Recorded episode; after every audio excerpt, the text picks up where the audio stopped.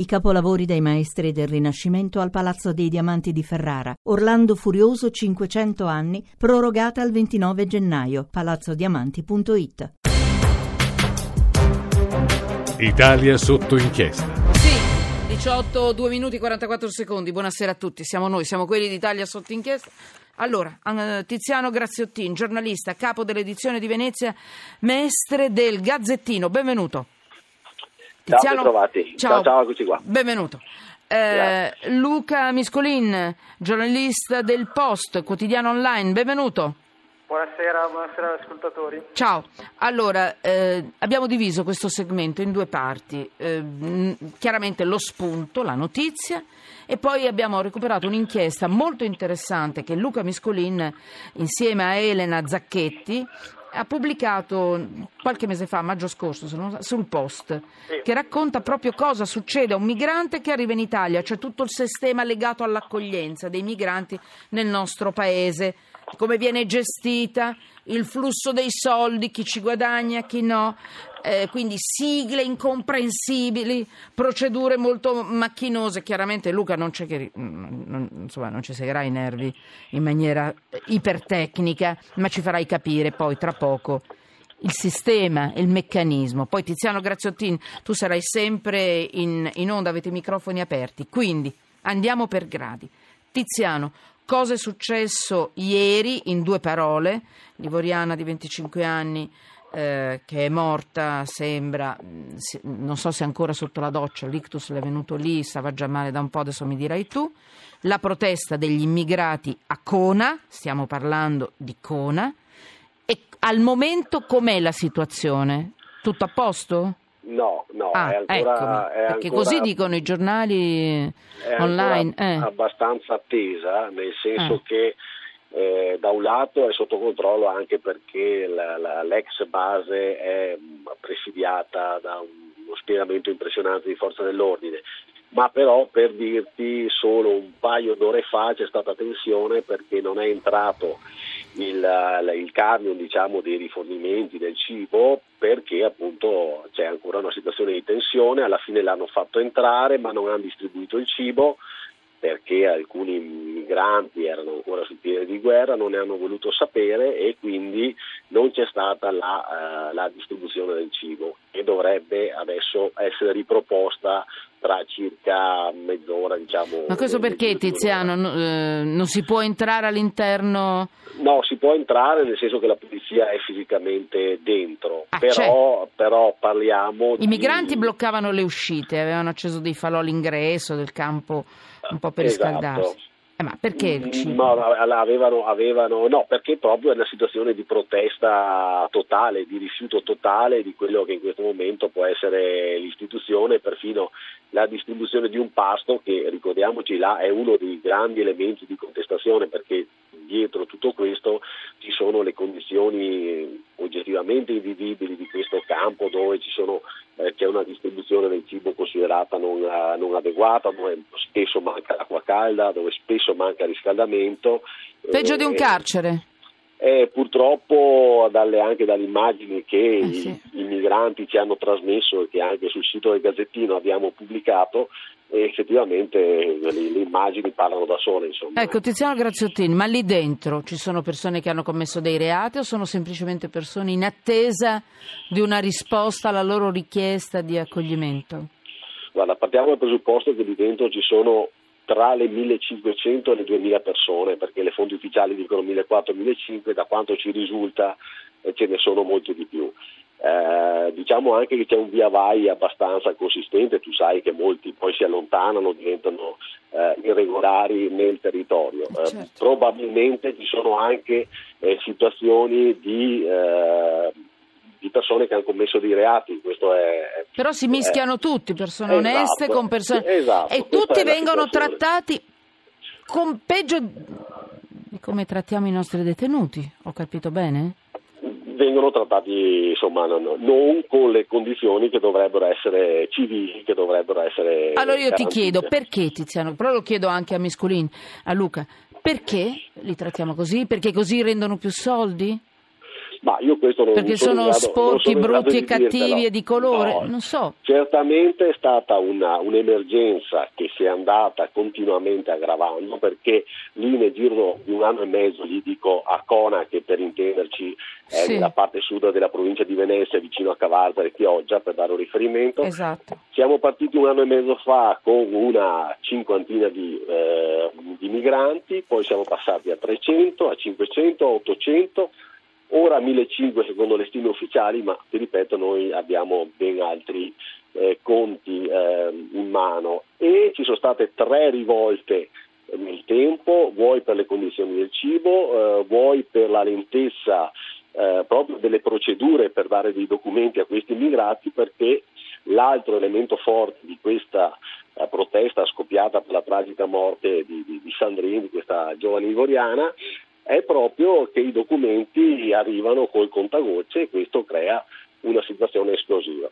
Allora io ricordo che questa mh, ragazza di 25 anni è morta ed è morta così dicono, dimmi se sbaglio Tiziano, eh, per una tromboembolia polmonare Esatto, sì, sì, sì, massiva, proprio- bilaterale, quindi Proprio così e tra l'altro non avrebbe avuto possibilità di essere salvata neanche. neanche con un Eh, intervento un- tempestivo No, ma l'intervento è stato di tempestivo. eh, soccorso? Da quanto, no, loro quanto- dicono di no, questi dicono No, di eh, eh, credo di questo almeno Sì. di poterlo spiegare, nel senso che eh, alle 7 della mattina non si trovava più la ragazza, Eh, hanno, cer- hanno cominciato a cercarla, lei in realtà era in, in quel, rinchiusa in quel bagno dove si è sentita male ed è stata fisicamente trovata alle 12 e 20. Questo spiega perché c'è stata anche Vabbè. questa interpretazione che sembra che i soccorsi s- ci abbiano messo ore per arrivare, ecco, questo è, Allora, è un aspetto importante.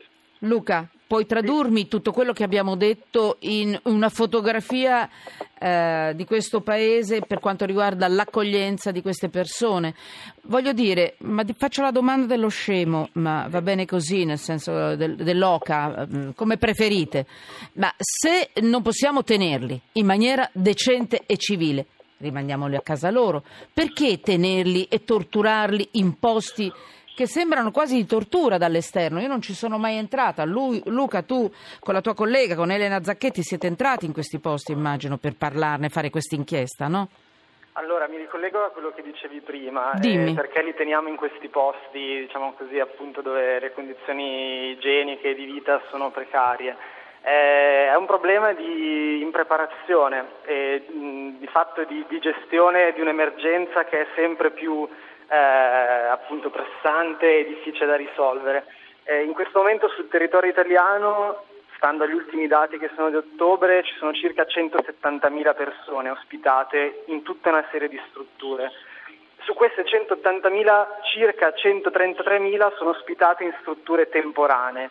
Cosa vuol dire? Che sono strutture che eh, appunto vengono mh, di fatto istituite in pochi mesi, con- di fretta, con dei bandi della prefettura, eh, affidate e assegnate in gestione eh, a cooperative nel giro di pochissimo tempo e quindi sono di fatto anche delle strutture dove non è possibile organizzare eh, un'accoglienza vera e propria, non è possibile eh, appunto eh, tentare un inserimento nella società, eh, tentare anche solo di appunto fare quel passo in più rispetto al, all'accoglienza diciamo di ogni giorno, mh, dare un posto dove dormire, dare, dare del cibo.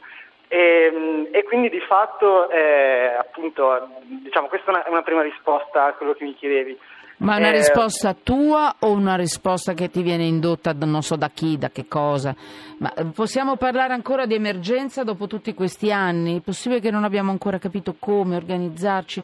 Me lo domando, guarda, non c'è un doppio senso in quello che dico. Cioè, voglio dire, eh, un secondo fine, non voglio attaccare niente e nessuno, ma mi domando se dopo tutti questi anni ancora stiamo parlando di oddio, sono arrivati stanotte, muoviamoci, facciamo qualcosa. No, è proprio, Eh, non cioè, è così. proprio questo il punto. E- il punto è che non è più un'emergenza, Eh, stiamo appunto. parlando di un flusso stabile di persone. Eh, il problema è che mh, diciamo, gli strumenti per, per, acco- per, diciamo, per- Eh. per gestire questo problema sono ancora abbastanza limitati. Eh, Cosa intendi per strumenti, scusa? I soldi? ma mh, nel senso soldi, competenze, nel senso che in questo momento eh, appunto, così mm, magari appunto ripercorriamo, per, come diciamo prima, il percorso di un, di un, migrante che arriva in Italia. In questo momento il migrante che appunto nel, nella maggior parte dei casi arriva via mare viene accompagnato in queste strutture che si chiamano hotspot, in cui vengono fotosegnalati, fatta una primissima accoglienza e, e basta fondamentalmente.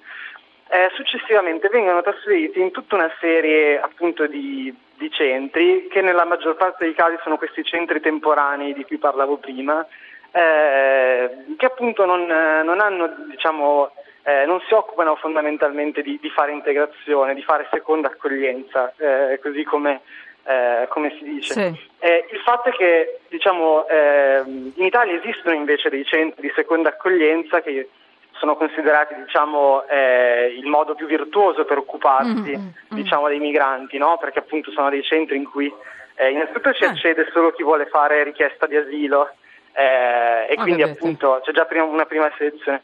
E, e, poi appunto sono dei posti in cui vengono organizzati corsi italiano, Vabbè. vengono organizzati Quindi si può fare, si può fare. Si può fare, il problema è che eh, Chiudi mh, poi? Diciamo, sì? questi, questi, il problema è che questi posti che si chiamano SPRAR devono essere diciamo, eh, gestiti eh, assieme ai comuni eh, che, che, appunto li ospitano e in, insomma non tutti i comuni vogliono pagare il prezzo politico eh, per avere una struttura di questo tipo, che vuol dire eh, avere una presenza di, di, migranti per molti anni sul territorio, eh, costante, inserirli Luca, anche nel proprio tessuto. Ecco, dimmi se sbaglio, però tanto sti migranti comunque arrivano lo stesso.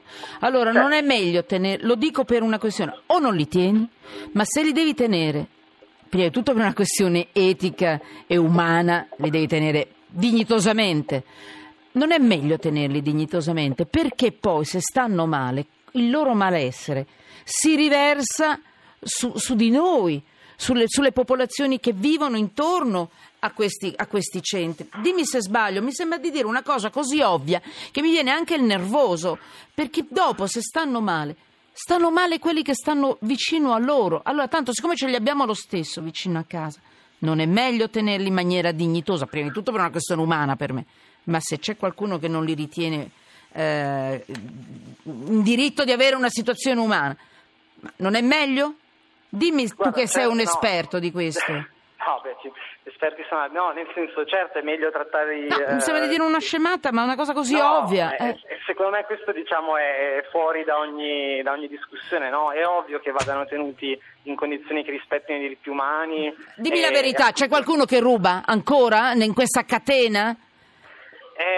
Di, di, di, di, posizioni di queste persone so, che diciamo, si porta via finisce... i soldi per farli stare meglio e far star meglio anche chi ci vive vicino? Dunque, questi... Io non so dove, dove, finisce appunto l'impreparazione, la confusione di questi centri e dove inizia diciamo appunto il, il, fare la cresta sui soldi che vengono assegnati. Io non lo so, te lo sto domandando, eh, perché in genere si segue l'odore dei soldi. Se porti via soldi al, alla qualità di vita decente, eh, si sta parlando di, di servizi uh-huh. primari di queste persone, è chiaro che tu accentui la, la, la, la, range, la rabbia, no? E certo, quindi certo. Che, si, che, si, propaga nelle, nelle, nelle, persone che ci vivono vicino a certo. queste situazioni, a queste strutture. Quindi io adesso però questa è una responsabilità appunto sociale, diciamo, no? che, che, che, dovrebbero avere esatto. questo tipo di centri. Eh, il fatto è che molte volte, bene, appunto, spesso, diciamo, eh, ma questo non succede, non succede, solo nei centri temporanei, eh. ci sono anche degli SPRAR in cui succedono dei problemi. Io non lo so. Eh, però... Insomma, io sono andato a vedere uno SPRAR in cui, per esempio, i migranti hanno dovuto, eh, gli ospiti hanno dovuto contrattare eh, per avere un frigorifero, eh, oppure appunto mh, non avevano una cucina e c'erano dei problemi perché volevano, ognuno aveva le proprie esigenze. Insomma, questo non succede solo nei, nei centri temporanei. Il fatto è che questi problemi appunto dipendono da una sensibilità eh, che, ogni, diciamo, che, ogni, gestore del posto deve avere. Va bene. Senti, e non Lu... sempre si può garantire. Eh, mi sembra proprio di no. Vi lascio. Ci lasciamo con un titolo, Tiziano Graziottini, Luca Miscolin, eh, capo dell'edizione di Venezia Mestre del Gazzettino, Graziottini, Luca Miscolin, giornalista del Post, quotidiano online. Datemi un titolo su che cosa mettete sotto, sotto inchiesta di questa situazione quella che è capitata ieri o a livello nazionale? Tiziano Graziottini, vai e poi ti lascio. Ma guarda, noi faremo il titolo due giorni, due giorni di ordinario caos purtroppo perché... Eh ne scriviamo troppo spesso di questa situazione, ti ripeto, già la terza volta, certo qua purtroppo siamo a livelli ancora superiori, ma superiore e di molto è il numero delle persone che, che, lì sono ospitate con problemi enormi di religione, di etnia diversa, si sprangano tra di loro perché purtroppo poi c'è anche la convivenza tra più etnie che è un problema enorme e, dentro e quindi, un recinto, certo, dentro le gabbie, certo, certo. E quindi sono, è una situazione esplosiva che purtroppo esatto. non credo che finirà questa sera.